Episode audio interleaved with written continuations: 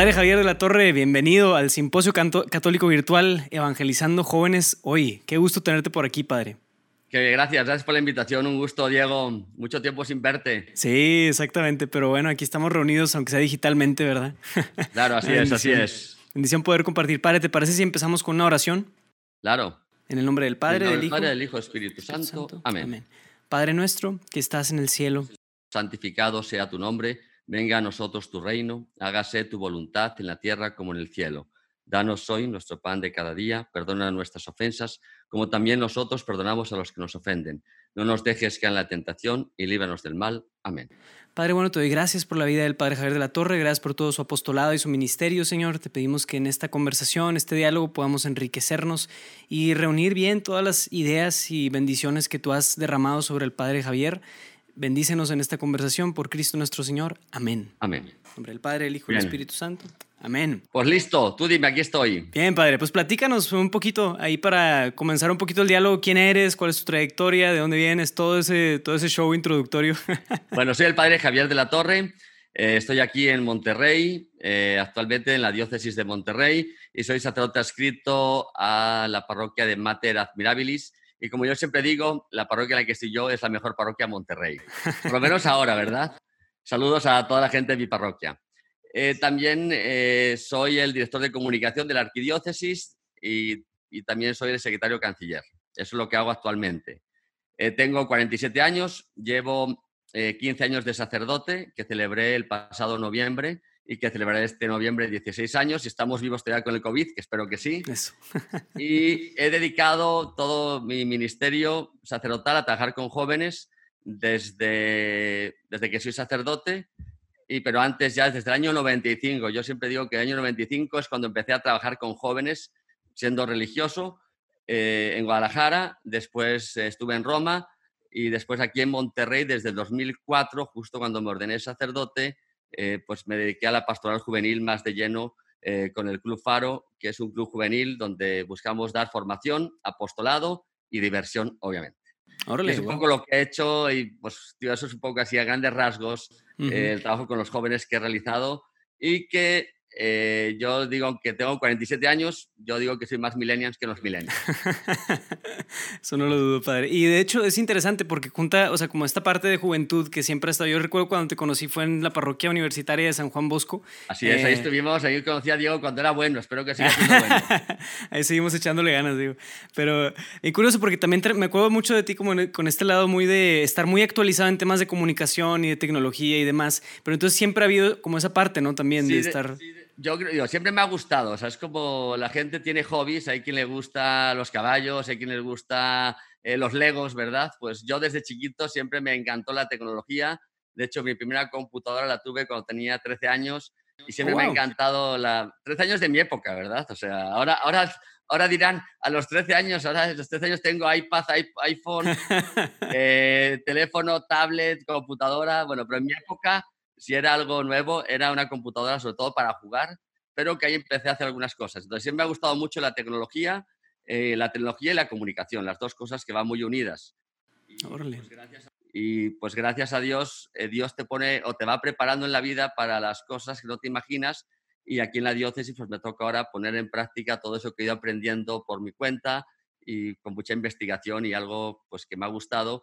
Y que no solo eso, sino siempre he procurado que la Iglesia... Eh, no se nos quedemos uh-huh. atrás en esto, en el tema tecnológico. Y de hecho, ahora, pues, curiosamente me toca ser encargado de algo, yo creo que es algo providencial, Dios te va preparando y no sabes para qué, y pues aquí estoy. Claro, increíble. Y yo creo que hay algo muy interesante de cómo el, el, todo este cambio de época, de veras, o sea, en los últimos años, pues ha habido una revolución tecnológica así dramatiquísima. Entonces, eh, mucho el reto de la iglesia sí es mantenerse conectado, mantenerse conectado desde tener claro. una página de internet hasta tener, un, o sea, ya una presencia en redes sociales. Pero en tu experiencia, padre, ¿cuáles crees que han sido los retos que la iglesia enfrenta hoy en día ante esta brecha tecnológica y comunicacional, ¿verdad?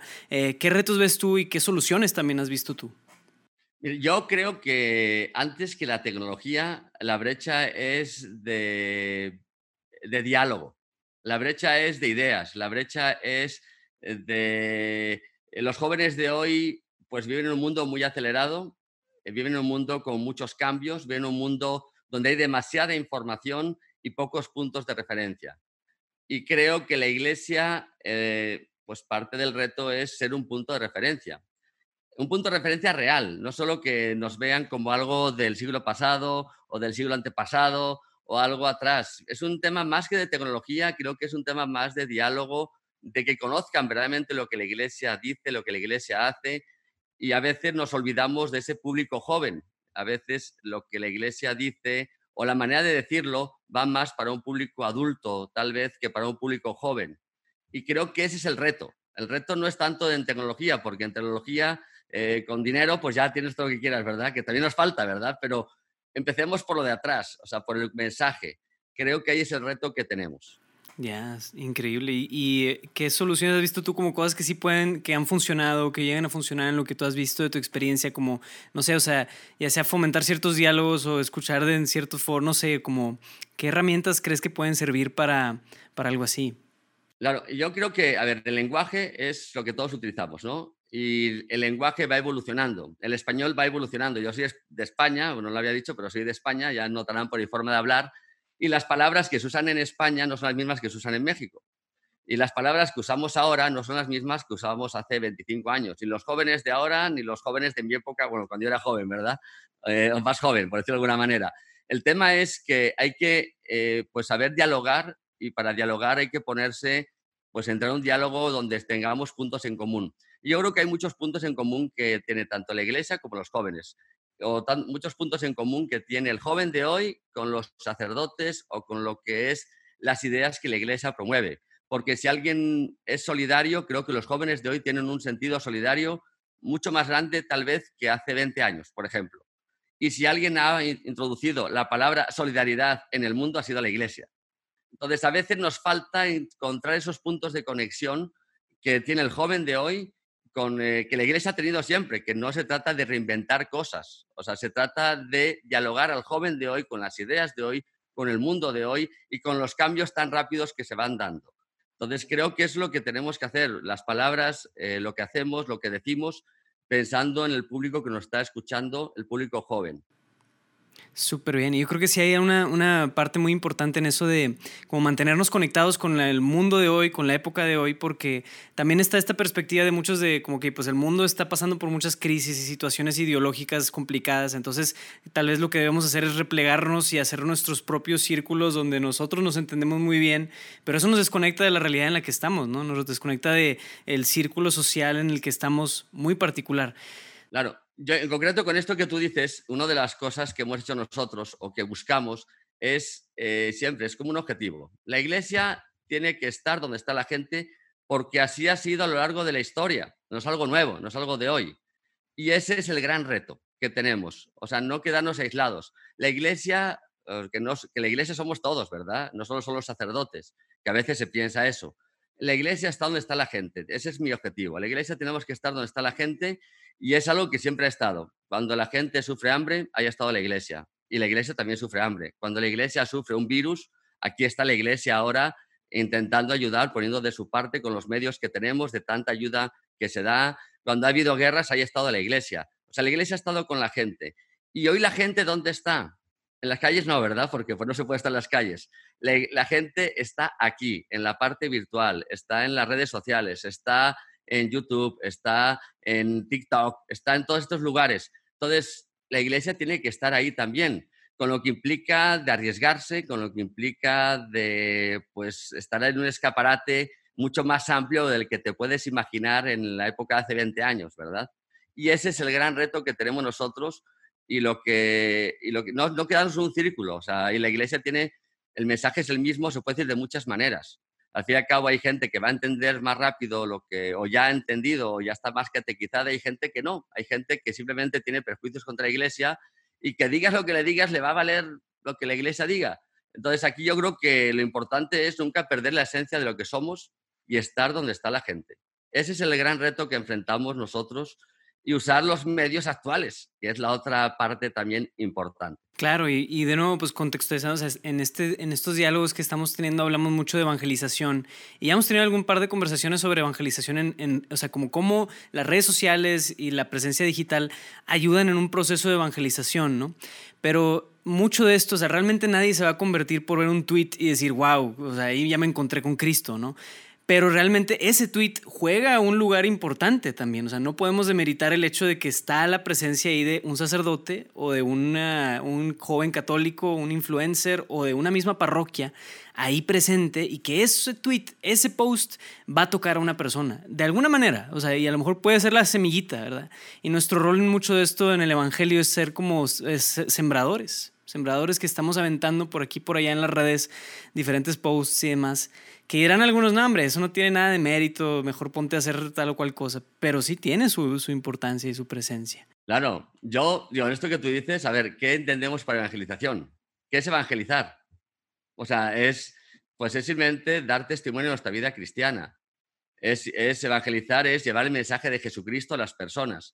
Y yo creo que hoy, más que nunca, o sea, me atrevería a decirlo, los jóvenes necesitan el mensaje de Jesucristo. Y tal vez no se han dado cuenta que es el mensaje de Jesucristo. Esa es la gran diferencia.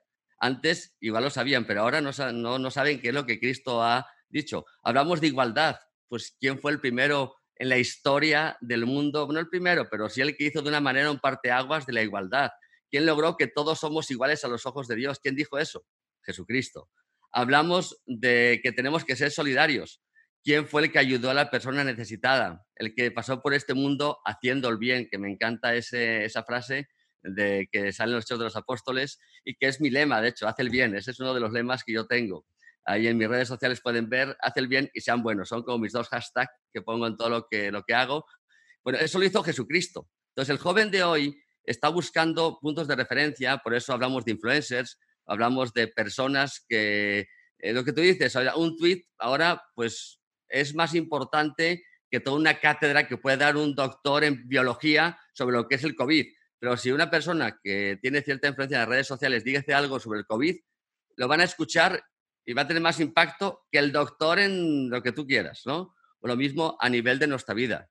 A veces eh, no nos fijamos en quién lo dice, en, en qué dice, sino quién lo dice.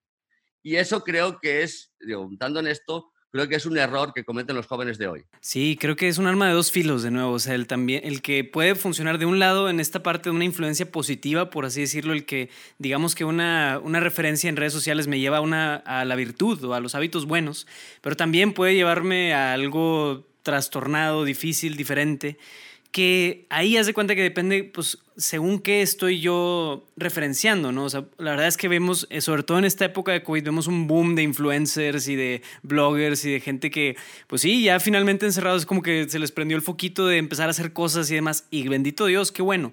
Pero si hacemos ese tipo de esfuerzos por nuestra propia creatividad, mérito y lo que a mí se me ocurra, pues la verdad es que me quedo un poquito corto. Pero si lo que yo quiero es ser testimonio de Cristo, entonces ahí es diferente. Porque yo me puedo convertir en una influencia que dirige a las personas no a lo que Luis Diego piense, sino a lo que Jesucristo piensa. Claro, aquí es lo que tú dices, o sea, es eh, qué es lo que transmites, o sea, qué es, eh, a, quién, a quién promueves. Te voy a poner un ejemplo. ¿Un influencer qué hace? Pues tiene cierto carisma. Un influencer lo sigues porque te cae bien, porque es simpático lo que dice, porque es simpático cómo actúa, porque sabe cantar bien, porque sabe bailar bien, por alguna, tiene alguna cualidad. Y de esa cualidad se salta a otras cosas. O sea, eso es... El, y de repente el influencer se pone una playera de X marca, ¿verdad?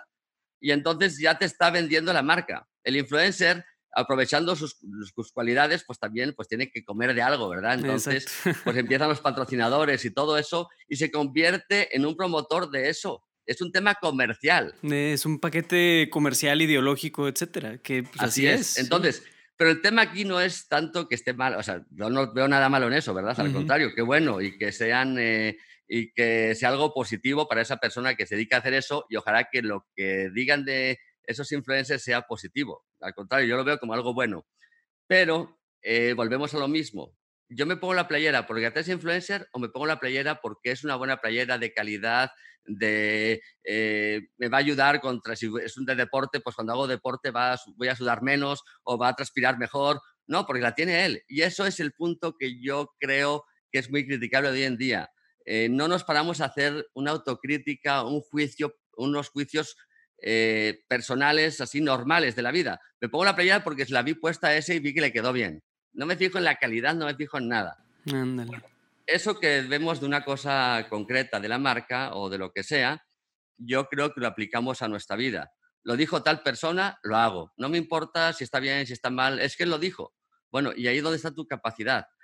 Y aquí es donde yo creo que a los sacerdotes en concreto nos tienen estereotipados de una manera, y yo sí les puedo decir que eh, hoy en día ser sacerdote uno experimenta cierto rechazo, cierto eh, aislamiento, o sea, porque ya por el hecho de yo salir con mi clérima a decir que soy sacerdote, ya de entrada sin conocerme, sin decir nada, sin hablar, solo por aparecer, ya muchas personas, especialmente muchos jóvenes, ya me tratan de retrógrada, de no sé qué, de no sé cuánto, tienen ciertos prejuicios. Oye, no ha hablado, espérate mínimo a que hable y te, y te quedes con esos prejuicios, pero por lo menos déjame hablar, ¿no? Conóceme un poquito, sí. no, me juzgues, no me juzgues antes de tiempo. Bueno, eso que se hace con un sacerdote no lo hacemos con esas otras personas o esos influencers que como que alguien nos los pone, nos caen bien y no los filtramos, no pasan por ese filtro.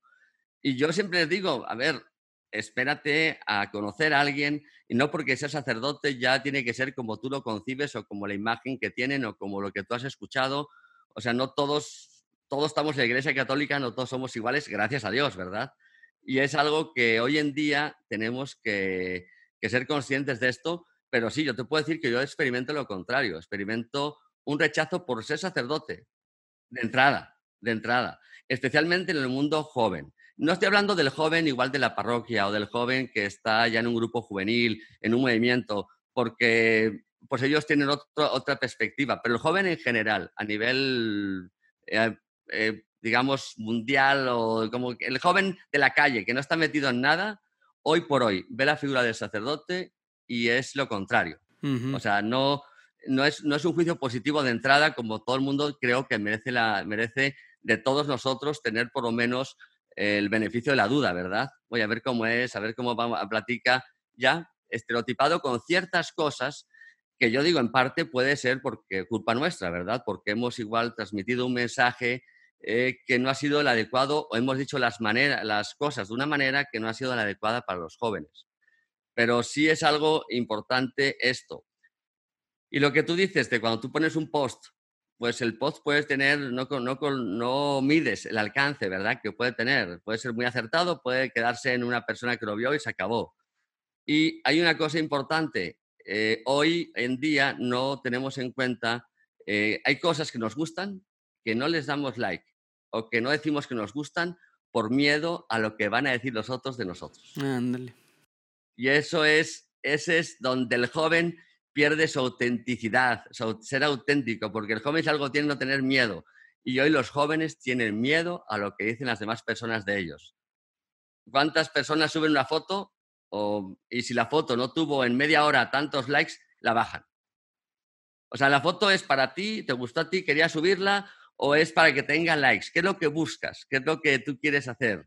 O dices algo que te, te, te gustó decirlo, y de repente recibiste muchas críticas y ¡pum!, lo bajaste. ¿Y dónde quedas tu identidad? ¿Dónde quedas tú?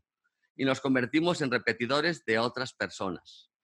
Es algo que, que yo veo, ¿no?, hoy en día. Sí, es muy cierto. Yo creo que hay una, una, un reto, por así decirlo, social eh, en nuestra época, ¿no? O sea, de, tiene que ver con tal vez lo, la historia de la Iglesia moderna, pero también con muchas, muchos prejuicios sociales que han venido hacia la, en contra de la Iglesia católica, y que eso se manifiesta en una figura, pues el padre, el sacerdote, es el culpable, es el chivo expiatorio, ¿no? O sea, él es el, aunque ni conoces al padre, o sea, pero pues hay una barrera ahí. Pero yo creo que precisamente en eso es donde muchos de nuestros jóvenes católicos pueden hacer una diferencia, como decir, si nosotros, eh, y también la presencia digital de la Iglesia y demás, ayuda a resarcir muchos de esos prejuicios y daños, ¿no? O sea, en, en que en cierto sentido el que estemos ahí presentes en las redes, en el mundo digital, nos va a ayudar a hacer luz del mundo de nuevo, a poder decir, claro, hey, aquí están nuestras buenas obras, esto es lo que sí hacemos, ¿no? O sea, entonces resarcir mucho de ese daño, ¿no?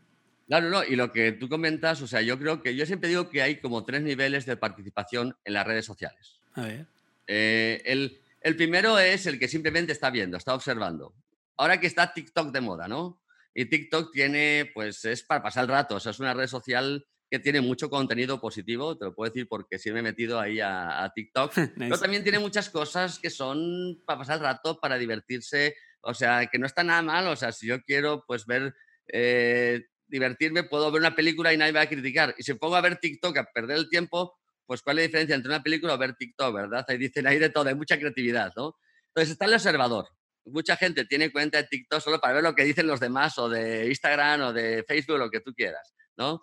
Entonces está el observador. Está el que, el que hace una segunda cosa, que es el que comenta, el que da like, el que comparte. Y aquí es donde eh, yo he visto de todo. Y es lo que tú dices, o sea, tú como, como católico, o sea, como persona normal, oye, si algo que está ahí te gusta, pues sé tú mismo, dale like. Si te gusta, dale like. Y no solo quieras hacerlo por quedar bien con la persona que quieres quedar. Lo veo, por ejemplo, en Instagram, ¿no? La niña que te gusta sube una foto. Y entonces, en lugar de dar like, posiblemente la ves y no quieres dar like para que no vea que te gusta, ¿verdad? Entonces estamos en un juego que sí, que no, o sea, y es lo que todo el mundo hace. Pero curiosamente, cuando hablas con los jóvenes de esto, te dicen que no están a favor de eso, pero lo practican, lo hacen de esa manera, porque es el nuevo comportamiento en las redes sociales. Y ese es el nivel número dos. O sea, yo invito a que demos like a las cosas positivas que nos gustan. No porque diga el padre que hay que darle like. Si te gustó, pues sé coherente, ponle me gusta, ¿verdad? Porque a paso sirve eso. O si te enojó, pues ponle me enojó, ¿verdad?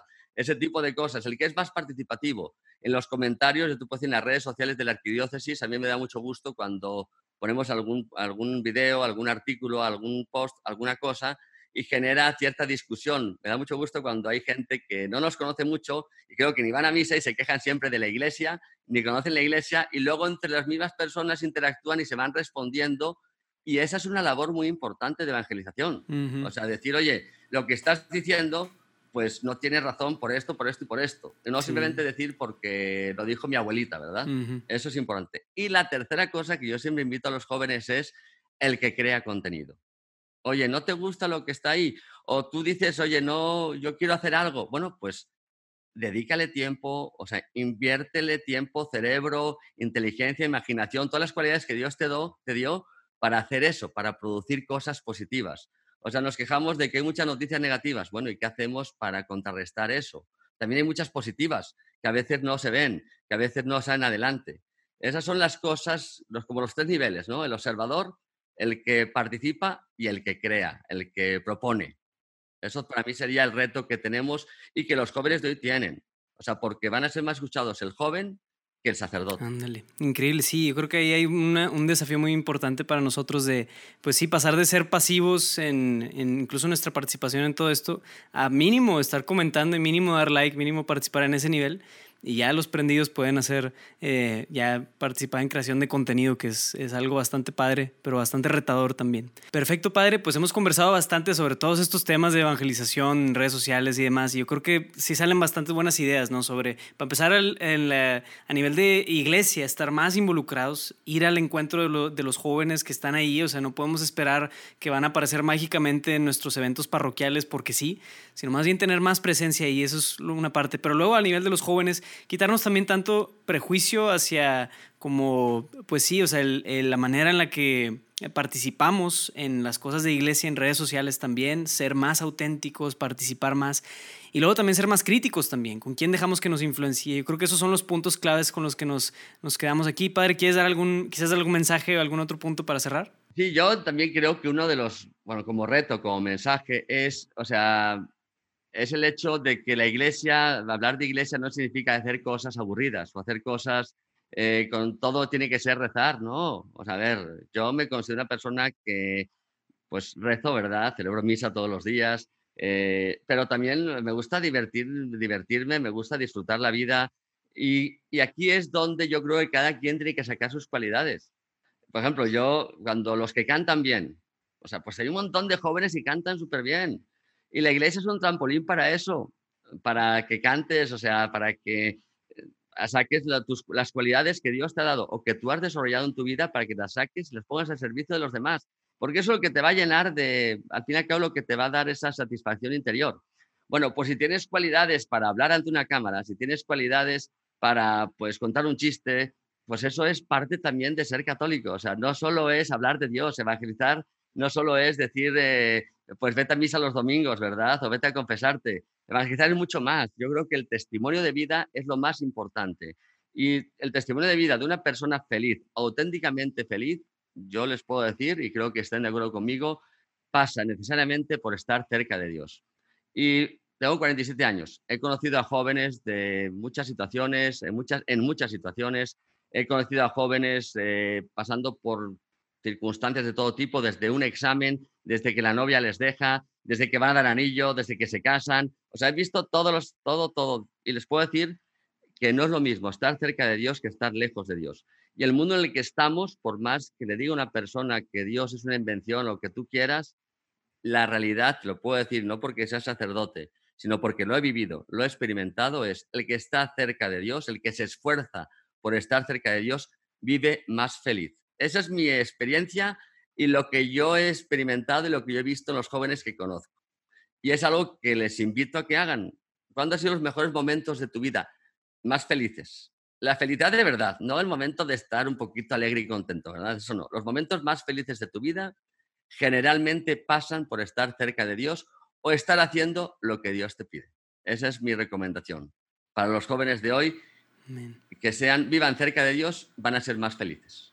Excelente, amén. Y que ojalá que seamos más auténticos también, como dices, de ser nosotros mismos y no pretender como, no sé, mostrar cierto, cierto santurronería o decir que somos mochos o así, como que no. Ser nosotros mismos, divertirnos como nos divertimos, hacer lo que haríamos, obviamente cuidando no pecar ni nada por el estilo, pero, pero sí siendo auténticos. Yo creo que ese es el reto que tiene el joven. El joven de hoy, mira, un joven de hoy que quiere ser, que quiere ser el mismo, que quiere ser auténtico, quiere ser, vivir su fe, de realmente una manera, eh, de una manera personal, como él quiera vivirla, lo tiene más difícil que el joven de hace veinte años. Eso te lo puedo garantizar. Hoy en día, ser un católico comprometido y ser a la vez una persona normal, o sea, en cuanto que no implica dejar lo que uno hace, y ser un católico como Dios manda y, como, y ser auténtico, es mucho más difícil que antes. Yo te puedo decir que hoy en día el joven es menos auténtico que antes, aunque el joven quiere autenticidad, aunque el joven quiere la verdad, el joven de hoy miente mucho más que antes, o sea, presenta una imagen que no es. Ser uno mismo hoy es un reto importante y es un reto difícil para el joven de hoy. Y cuando uno toma esa decisión, vive más libremente, porque una de las cosas que el joven quiere es ser libre. Para vivir libremente, uno tiene que ser uno mismo. Y eso es lo que yo creo que es el reto grande que hoy tienen los jóvenes de hoy. Y Y creo que el reto es estar en las redes sociales, porque está la gente ahí sin miedo, sin temor y proponiendo cosas positivas y cosas buenas y las cosas que nos van a dar paz en nuestro corazón y que nos van a dar la felicidad. Padrísimo, padre. Pues muchas gracias. Ojalá que todos los que nos están escuchando y nos acompañan en, esta, en este diálogo, pues se animen, se animen a ser más participativos, a ser más auténticos también, llevar el testimonio de Cristo a estos nuevos continentes digitales, como les llaman de repente. Sí, bueno, y la última cosa es, no haces la, no, la última recomendación es eh, ser autocríticos en lo que publicamos también. O sea, es decir, que no seamos, o sea, no por ser católico tiene que ser todo así buenín y todo parecer una imagen que no es la imagen de la Iglesia. Jesucristo vino a hacer una revolución, no vino a conformarse con lo que estaba. O sea, eso es la realidad. Tan es así que le fue muy mal a Jesucristo, ¿verdad? Si lo podemos decir desde el punto de vista humano, pues acabó clavado en la cruz.